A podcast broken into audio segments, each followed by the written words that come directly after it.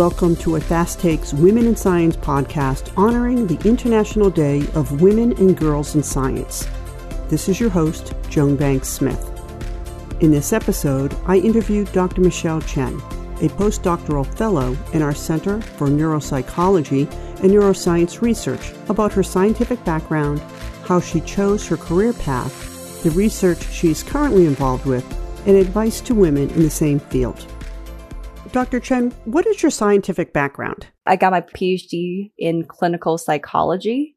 So, in addition to training in doing research, I also had training doing clinical work, seeing patients with brain disorders and injuries. And throughout graduate school, I was working on my thesis as well as seeing patients. And currently I'm doing my postdoctoral fellowship um, doing research in MS. And what I found throughout my fellowship is that I really enjoy focusing a lot of my time just doing research because I feel like I am helping more people with research than just um, seeing patients one by one. So that's why I decided to really focus on research and then also doing some clinical work on the side. I'm seeing patients. What topics are you working on at the moment? Currently, I have two major studies that I am conducting. The first is looking at the cognitive abilities and depression symptoms in older adults with multiple sclerosis. So the reason that I was interested in this is because my graduate school research was on aging and currently I am doing multiple sclerosis research.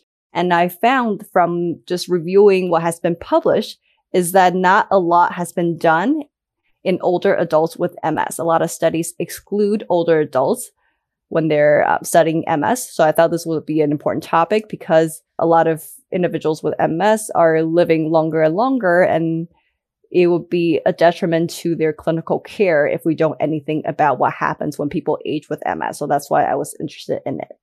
And another topic is currently I am conducting a study where I'm testing the smartphone application to see if it can assess cognitive abilities in people with MS.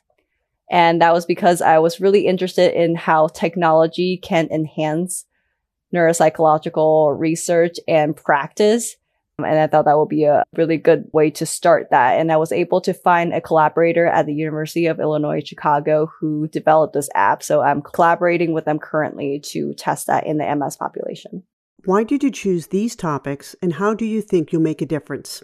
For me personally, I'm always very interested in aging in general because there are more and more older adults in this country and also in the world as people are living longer and need more care in older age. And also, I'm always interested in technology, um, especially in my field in neuropsychology, where a lot of the tests that we do are based on tests that were developed 50 or 100 years ago. So there's really a big push in my field to integrate more technological advances into the work that we do. In 10 years, what do you hope to have accomplished in terms of your work? I would hope that some of my research have influenced clinical practice in some way. So a lot of my research questions are based on my experience as a clinician. You know, what kind of limitations I've seen when I'm assessing patients and what kind of things do I wish I know or have so in 10 years, I hope that some of my work have influenced practice in some way. And then they would think about, they would, um, clinicians would actually read some of my work before they start assessing patients and then, um, and it'll inform their decisions in their approach. What advice would you give to women in your field? For female scientists to really be able to stand up for themselves and advocate for themselves. I think thinking back on what I wish I would have done differently, as um, for example, when I was volunteering to do research when I was an undergraduate student, I didn't really advocate for myself, and I wish I was able to, you know, get on papers and get some of the recognition that I really deserve. And part of that was because I feel like I didn't really advocate for myself, being more involved in certain activities or being a part of a paper to be published. And I think that might be something that affects women more than men just because a lot of women, you know, tend to think of, you know, themselves as, you know, not as, not in the same status as other men of similar experience. So I think, and then more likely to experience imposter syndrome. So I think it's just something to remember that, you know, you do deserve to be for certain recognition and then you'll never get something if you don't ask for it. So I think that's really important.